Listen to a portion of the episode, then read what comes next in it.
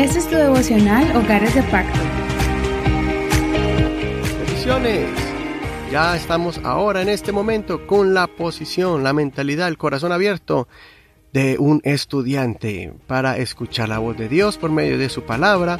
Y esto lo vamos a hacer o lo estamos haciendo con la técnica probarlo.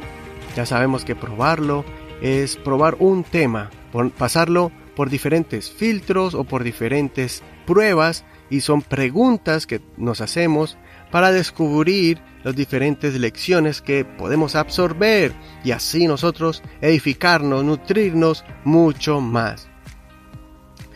Recuerda que estamos estudiando el acrónimo Papá me ves. Cada letra representa una pregunta. Hoy vamos a leer un verso corto de la palabra de Dios y está basado en una enseñanza del Señor Jesucristo que es acerca de la oración.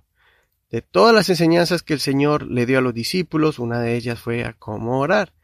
Y vamos también a mirar cuál es la reacción que debemos tomar cuando nos enfrentemos ante alguna falta que se ha cometido contra nosotros, que tiene que ver una falta que nos cometen con la oración, tiene que ver mucho, está ligado, así que vamos a aprenderlo en Marcos capítulo 11, verso 25. Vamos a aprender estas lecciones con este verso y voy a leer la versión, la nueva versión internacional.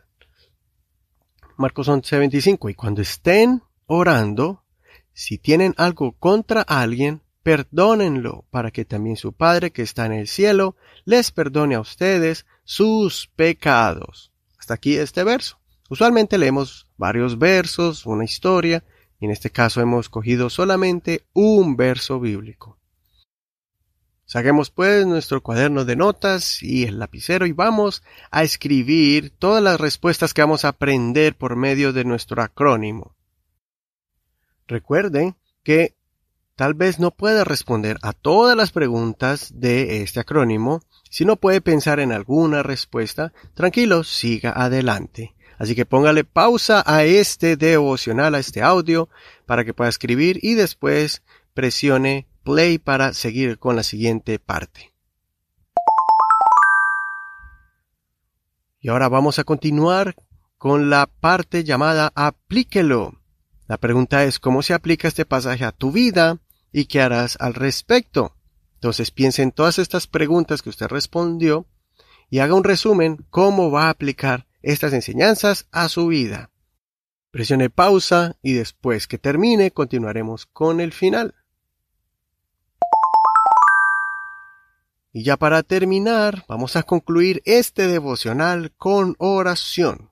Señor, gracias porque tú tomaste el tiempo para nutrir con la palabra a tus hijos, enseñarles e instruirle a tus discípulos. Y hoy, Señor, tomamos estas palabras para aplicarlas a nuestras vidas.